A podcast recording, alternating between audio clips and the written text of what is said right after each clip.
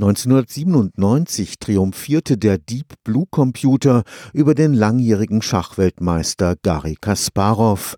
2016 besiegte ein DeepMind genannter Computer Fan Hui, den weltbesten Spieler im noch viel komplizierteren asiatischen Brettspiel Go.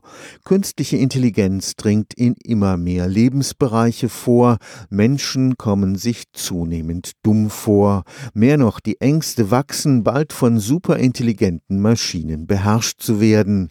Das Wissenschaftsjahr 2019 beschäftigt sich mit Chancen und Risiken der künstlichen Intelligenz. Am vergangenen Donnerstag startete dazu eine Vortragsreihe am Karlsruher Institut für Technologie. Als Deep Blue den Schachmeister Schachmatt setzte, war die Aufregung groß.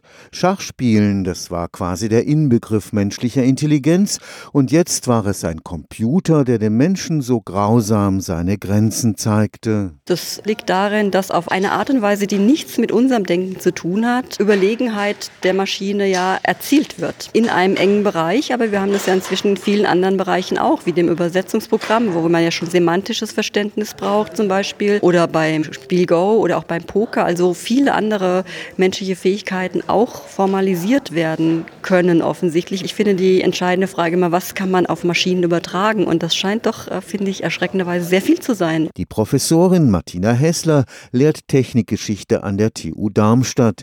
Im ersten Beitrag zur Vortragsreihe des Zentrums für angewandte Kulturwissenschaft des KIT überraschte sie ihr Publikum mit der These, die Menschen hätten längst die Kontrolle über die intelligenten Maschinen verloren. Ich habe den Eindruck, dass Menschen Technologien immer dann akzeptieren, wenn sie den Eindruck haben, dass sie sie kontrollieren können.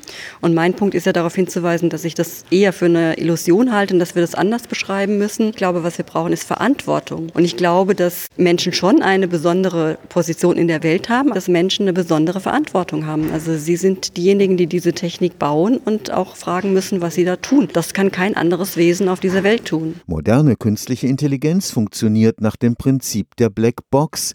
Das heißt, gegenwärtig Gegenwärtig weiß die Wissenschaft nicht, was da genau im Inneren der lernfähigen Programme abläuft. Diese Vorstellung, dass Algorithmen irgendwie objektiv rationale Entscheidungen treffen würden und deswegen diesen subjektiven Menschen überlegen sein, da muss auch sehr viel daran gearbeitet werden, auch von Informatikern noch viel stärker, dass dieses Bild nicht mehr vorhanden ist. Beruhigend wiederum finde ich, dass auch Informatiker sagen, ja, wir brauchen Mechanismen, um erklären zu können, was diese Algorithmen machen. Also da ist schon etwas in Gange, also das Problembewusstsein dafür, dass dass Algorithmen zum Beispiel bei Bewerbungsgesprächen Frauen benachteiligen, das ist da. Wie aber kann man mit der Gefahr umgehen, dass auch künstliche Intelligenz nicht ohne Fehler läuft? Meine Antwort wäre, dass man tatsächlich ganz konkret für alle Bereiche diskutieren muss, welche Technik wie weit da reinkommt. Das muss ein gesellschaftlicher Aushandlungsprozess sein, der ganz konkret an konkreten Feldern diskutiert werden muss. Im nächsten Vortrag der Reihe wird es am 6. Juni um die Intelligenz selbstfahrender Autos gehen. Stefan Fuchs, Karlsruher Institut für Technologie